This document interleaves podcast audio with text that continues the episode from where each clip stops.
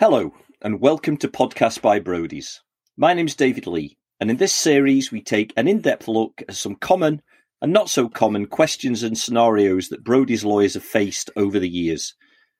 In the first part of this series, we're joined by Advocacy by Brodies, the team of solicitor advocates within the firm who work at the front line of law across many disciplines, from litigation to land and from public law to parliamentary affairs.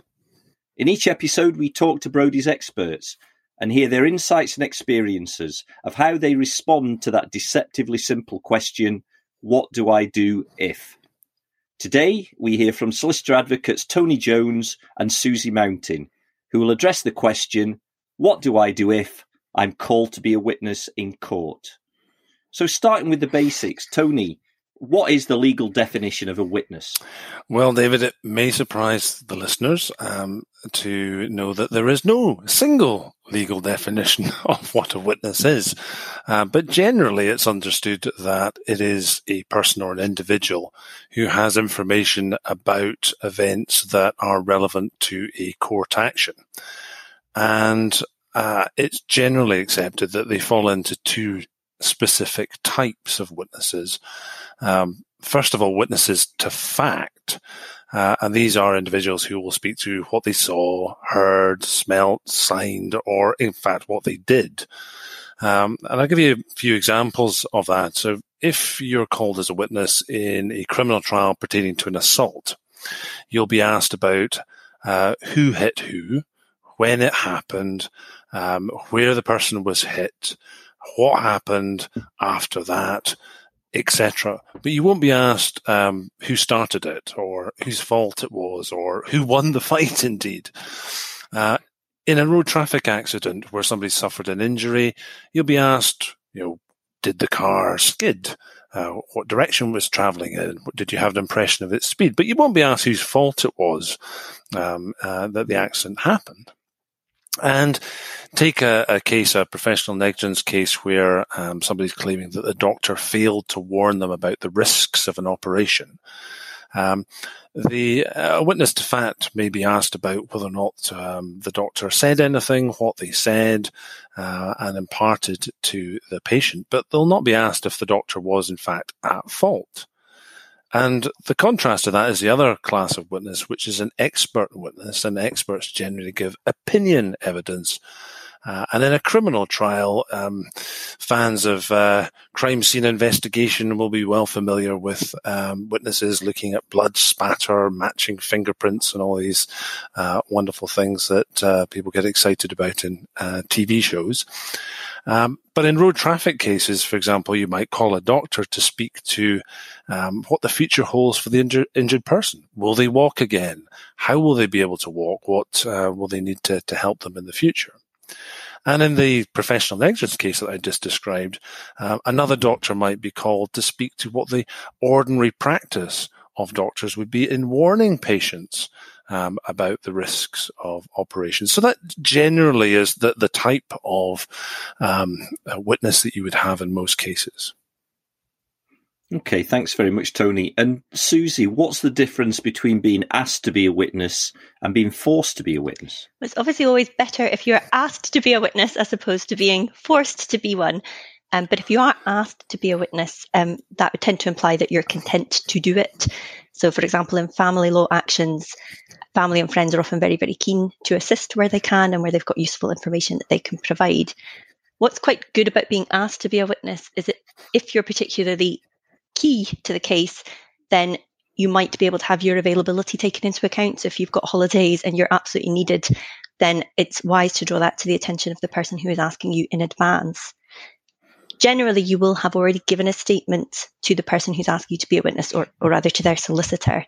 And that helps them because it helps them to see whether or not you're going to say things that are actually useful and helpful, but it also helps you because it will give you a really good idea of what it is that you are likely to be asked about. Now, if you are compelled, don't want to say forced to be a witness, but compelled to be a witness, um, then that would tend to suggest that you might be more reluctant. Um, but if you are compelled to be a witness, you will be cited to attend, and you absolutely should make sure that you show up and that you do that. Most courts and tribunals um, can ensure that you attend. Um, so it's not worth it. There are penalties in place if you decide that you're just not going to show up. Now, of course, if you are very, very reluctant, then it may be that the solicitor who was otherwise going to intend upon compelling you to attend may decide not to do so because you're never quite sure what's going to come out of a reluctant witness's mouth. Um, but if you are cited, you should just make sure that you go. Okay. And Tony, what Susie's just touched on there, obviously, some people are not terribly keen to be witnesses. Do in your experience, people find the prospect of uh, being a witness and giving evidence stressful, even quite scary? Absolutely, yes. Um, and I can testify to that because I myself have been a witness um, three times in three different cases, uh, and it can be stressful. Um, but I suppose one has to understand that in part it's meant to be uh, a little bit stressful. Uh, and this probably comes from the old notion, um, if one remembers the, the reason it's called a court is because hundreds of years ago, um, decisions were made by um, the king or queen in, in a royal court, hence the, the royal courts of justice in England and Wales. And it was meant to be an intimidating environment because the idea was if it was scary, then people would be more likely to tell the truth and not lie. Of course, psychology has developed somewhat these days, and uh, many psychologists would argue that the imposing nature of a court um, is such that it makes it difficult for people um, to give evidence, and they may be less likely to recount the correct version of events. And, and I'm sure Susie, in the context of family law, well knows that changes have been brought into the courts to uh, allow um, younger witnesses and vulnerable witnesses to to give evidence uh, more easily. But of course, against the background that there are real penalties available um, uh, to the court for uh, those who lie, it's called perjury, uh, or for those who show contempt to the court, perhaps because they refuse to uh, answer questions, um, then of course it, it should be a little bit frightening because um, if you don't cooperate, then there are um, penalties available to the court that can make it a bad day for you. Mm-hmm. And when those times you were giving evidence, Tony, was the person you were being questioned by scarier or less scary than you? well, I, I suppose um, uh, it, it's not the person that you're scared of; it's whether or not um, uh, you make a mistake, whether um, um uh, a forced error, perhaps. Um, on on those occasions, it was okay. I have to say, in the end of the day. Okay, that's good. And what support is available for witnesses to help them prepare for the experience of, of, of giving evidence and appearing in court? Yeah, so that's a really important question because, um, as Tony says, it can be scary, it can be daunting, um, but you can get yourself as prepared as possible. So it really depends on what kind of witness you are. So if you're a witness um, in a criminal action, then you can access support through a victim support service, which is organised through the criminal justice system. If you're a witness in a civil case, then the best person to speak to is usually the person who has called upon you to be a witness, so the solicitor that's organising your attendance. Um, now, if they have taken a statement from you, you might get to see a copy of it. You can't take that with you into the witness box and refer to it throughout, but it might be a good idea to refresh your memory if you can have access to that. Um, you can recover any lost wages, any travel costs and subsistence. So make sure that you do do that. Nobody can coach you. It's your evidence. It has to be what you think happened and what you can speak to. So it's very important that nobody is guiding you through and making suggestions about what you may or may not want to be saying. But what they can do is give you advice about the basic procedure and the logistics. So really key things are things like finding out where you're meant to be and when, um, is the court going to take place online, which is quite common at the moment, or in person? How do you get there? Make sure you give yourself enough time to get there. Know what you're wearing, know what you're going to call your decision maker. These are all really important things. They might seem small, but on the day, it's all extra things that you don't have to be worrying about. And of course, expert witnesses are in a different category again. They tend to be paid to appear and they usually have access to witness preparation training if they need to undertake that. Okay, and we've already had one mention of uh, CSI. Uh, do some witnesses kind of think that their appearance in court is going to be a bit like, uh, you know, the dramatic courtroom scene from TV and film? Absolutely, um, David, because that's uh, the most common uh, information that witnesses have if they've never appeared in court um, before. Uh, and uh, particularly, they're usually concerned with cross examination because, in the context of giving evidence, uh, you're led by the people who are um, putting you in the witness stand. That's called examination in chief, and then you're cross-examined. That's where um, uh, the cross-examiner tries to challenge or undermine your evidence, and then there's a re-examination where the friendly side get a second go at it to try and uh, repair any uh, perceived damage. Um, but of course, in cross examination, people fear that they're going to be made a fool of or lose control. And uh, those of us of a certain age probably remember the film uh, A Few Good Men, uh, in which Jack Nicholson played uh, the grizzled uh, Marine Corps colonel in, in, in Cuba.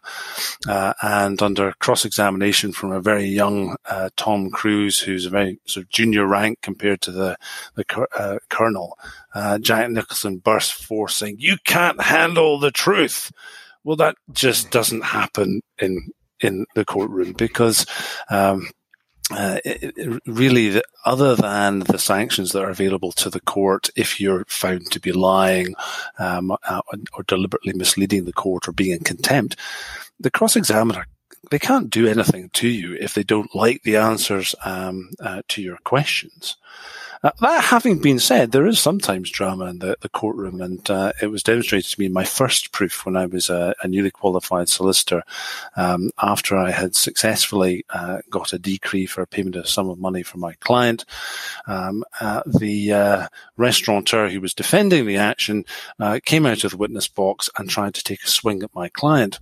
Um, now, that was a long time ago. I've never seen that since, uh, but it did set me up uh, to be disappointed because um, things are usually a lot less exciting than that. okay, and uh, so what? I mean, broadly, what is it like in reality for a witness? You know, what is going to be their experience? Who is going to ask them the questions? What's going to be their interaction with the different individuals in the court? Okay, so well, I have to say just as a start that nobody's ever taken a swing at any of my clients or witnesses. So, um, Tony, I don't know what's going wrong in your cases, but certainly less drama for me. So, usually when you're called as a witness, you will be taken into the court. Somebody will show you where to stand, um, and you'll stand initially while you give the oath or you're asked to affirm. You'll be taught through all of that, so you really do not need to worry about it. Now, sometimes, especially if you're going to be given evidence for a long time, then the decision maker, usually a judge or a sheriff, will say to you that you could sit down if you like so that you're not standing there for a really long time. If they don't do that and you're getting really tired, you should just ask if you can sit down. We definitely don't want any fainting witnesses. Um, you'll then be examined, usually by the solicitor who has called you to appear. They're not allowed to ask you leading questions. They're not trying to elicit certain responses from you. Um, they're obviously perhaps hoping that you're going to say certain things, but they're they're not trying to extract that from you in, in any obvious way. They'll be asking you open questions. You give your answers. It's always best just to listen to the question and answer exactly what's being asked of you. If the person that's asking you the question wants more from you, then they'll ask for that. So you can get yourself in a knot if you try and go off on some tangent that you maybe think is important and everybody else in the courtroom is hanging their head or shaking their head and wishing that you would um, go back to the original point. You'll then be cross examined um, usually by the solicitor on the other side of the case. Now, they don't have to cross examine you, um, but often they'll decide to do so. Now, by contrast, they will tend to ask you leading questions and try to lead you down certain paths and perhaps um, to encourage forced errors, as Tony put it. Um, so, there, I suppose there is an element of them trying to catch you out to some extent or really test what it is that you're saying if anything does become confused while you're doing that, then as Tony said, um, you can be re-examined by the solicitor who originally asked you questions, and that's really just a mopping up type exercise. They can't introduce new things at that point, but it's a tidy up. Now, your judge or your sheriff, they can interrupt at any time. So that's not a bad sign if they do that. It either means that they haven't heard you, or you've maybe got a bit fast, or there's something that hasn't been picked up by either of the other solicitors that they really want to know about. So they can interrupt. And again, nothing to fear from that. They are definitely not there to catch you out. They just want to get to the bottom of what is going on. So just be calm, listen to the questions, tell the truth, and everybody else will help you with the logistics of that. And are the limits to how aggressive the questioning can be? And again, back to the kind of TV and film, you know, you, you, you suddenly get one of the, one of the solicitors getting very animated and, you know, in American dramas in particular being right up in the face of the, of the witness and so on. Is there a limit to that aggression that can be used in court? Oh, very definitely. Um, being proximate in a physical way to the witness, uh, perhaps um, towering over them, um, would not be acceptable uh, in in Scotland. Uh, but the limits on how um, forceful you can be in asking questions tends to ebb and flow, and there are a number of factors that can uh, determine where the limit's going to be. Uh, one can be the type of case. So, for example, if one's saying it's a fraud case, even if it's a civil action, where you're saying that somebody has um, deliberately uh, misled other people to get money or whatever, um, then a, more aggressive form of cross examination might be allowable because you're already saying that perhaps the person in the stand that you're cross examining is a liar. Um, who the judge is can be important. Mean, what their background is. Um, if they spent most of their time dealing with crime, um, where um, a more robust form of cross examination is um, allowed, then they may allow a more robust form in a civil case. Whether or not there's a jury, um, if there's a jury, then there are definite uh, limits. Uh, some of those are legal limits uh, on the things that you can ask uh, or how forceful you can be. Um, how the witnesses reacted so far, um, if they have been evasive uh, and difficult, then the court may uh, allow a more aggressive form of cross-examining. Or if you've confronted them with something that clearly shows that the evidence that they've given cannot be right, then the court will indulge a more uh, robust line of uh, cross-examination. And and coming back to that first case that I mentioned, um, there was a good example there when I was cross-examining the individual who took the swing uh, at my client. Um, in fact, the judge intervened during my cross examination to say to the witness uh, that if he uh, told one more lie, he would cite him for contempt. Um, and that may have been the reason why the witness ultimately um, took took a swing. And and indeed, in another case um, where I was cross examining an expert, I got quite robust with the expert because um, the answers to my questions were borderline ridiculous. So I was allowed to put that to the expert, saying you're just being ridiculous, uh, uh, and uh, that was tolerated by the court because the expert had strayed from giving opinion evidence to sort of dissembling and making things up uh, to try and make their answers more credible. So it's it's a fluid line. Mm. So you, the word the word expert was questionable in that case, Tony. Exactly. I think you're suggesting exactly. Mm. And uh, you touched before, Susie, on this issue of uh, witnesses being comfortable and maybe asking to sit down if their evidence is quite long. If a witness is central to a case, how, how long can an evidence session take potentially? Well, how long is it? A piece of string, really. There isn't really a limit on it. I think one important thing to bear in mind is that the court day itself, although you've got a whole day, um, can actually be quite short. Court tends to start at 10. There's usually be a break, one till two for lunch. Um, most sheriffs or judges will sit until four. Now, sometimes that can, um, there is some flex in that, but not always. So you actually don't have a huge amount of time. So if there's a lot of evidence to get through, you may well find that you don't finish even in the course of one day. You could be on for several days. Um, so you may simply run out of time. You might have to come back for an additional day that may or may not be prearranged. Um, but it really depends how complex the case is, how much it is that you know, um, and what's in dispute, how many things there are to ask you about. Okay, and what matters most when you're a witness? How do you get across, um, you know, the opposite of what Tony's just said, and show that you are credible and, and reliable? Uh, and how can you know? You said you you can't be coached, but how can you prepare to go into that witness box and give the best account of yourself? Well, of course, as Susie alluded to a few moments ago, the important thing is to tell the truth as you understand it. And I'm very careful in the choice of words as you understand it, um, because uh, that leads into the question of reliability of, of a witness. Um, you can challenge a witness on reliability because they may have been too far from the events. Um, the light may have been poor. They didn't have their glasses on. Uh, the angle that they were looking at didn't um, afford them the best point, point of view, etc. So you're going into court to tell what you think you saw and uh, to put it in a plain and straightforward uh, uh, manner. And that's to be contrasted with credibility. If you're going to be attacked on credibility, where it's going to be suggested that you're lying, that you're deliberately misleading the court, uh, which obviously feeds into prospects of perjury charges. And attacks on credibility in that way are relatively rare in civil cases. But uh, my top tips would be just be straightforward. Don't try and mislead anyone. If you don't know the answer to a question, say that. Don't make it up. Don't try and be too helpful uh, by um, coming up with theories. If you don't understand a question, you politely say that I don't understand and, and ask them to, to reframe it. Be precise and clear in your answers. Um, speak to the decision maker, that's the judge or the jury. Be polite.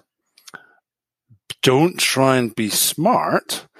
Uh, and remember that the cross examiner has control of you for as long as you're in that witness box. And that reminds me of another tale of a, a very senior um, member of the bar who indicated in a criminal trial um, he was dealing with a very cocky expert witness who had said during his uh, examination in chief that uh, he was uh, hoping to get away because he had a plane to catch that afternoon.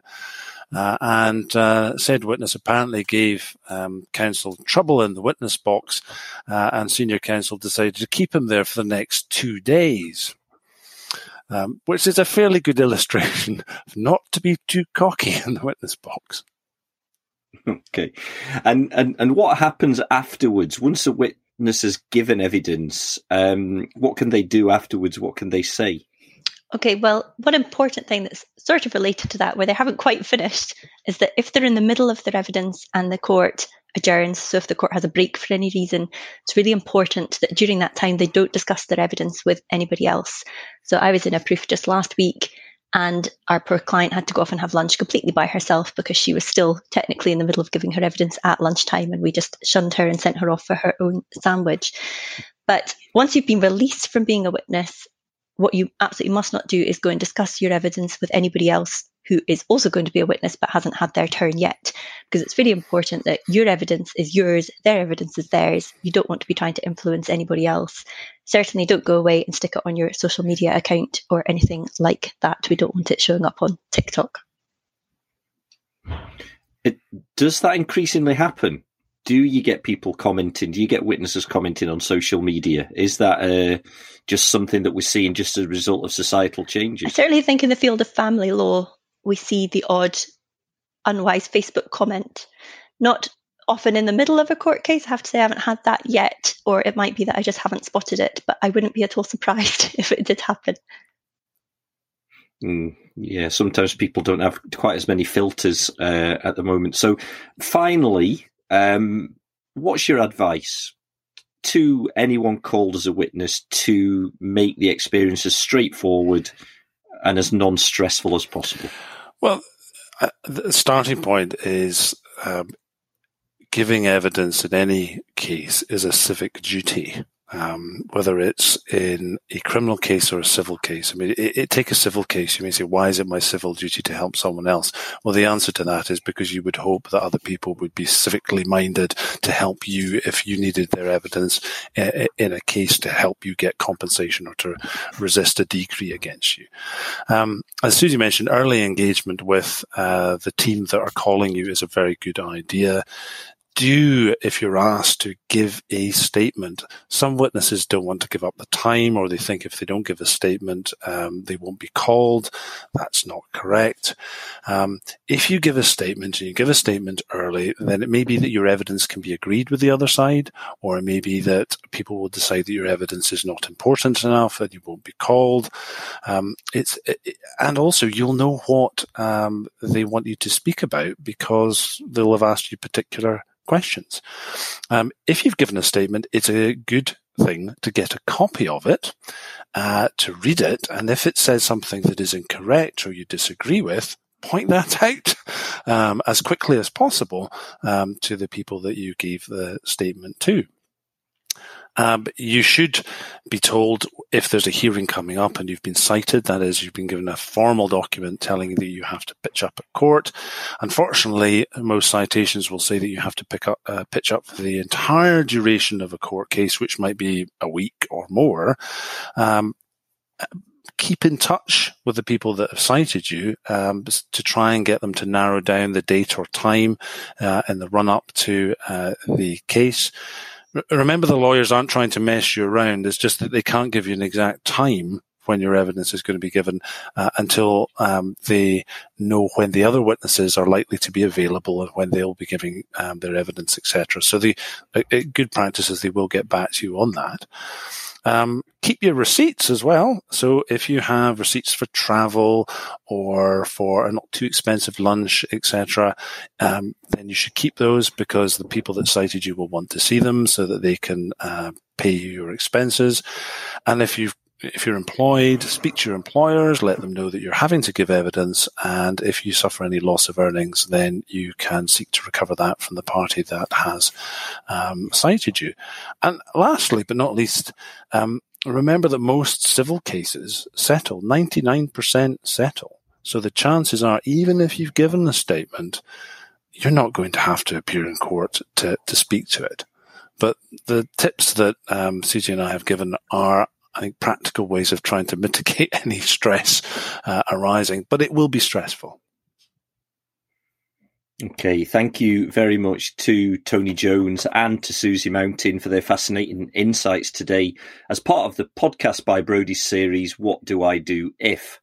In Podcast by Brodies, some of the country's leading lawyers and sometimes special guests share their enlightened thinking about the issues and developments having an impact on the legal sector and what those mean for organisations, businesses, and individuals across the UK.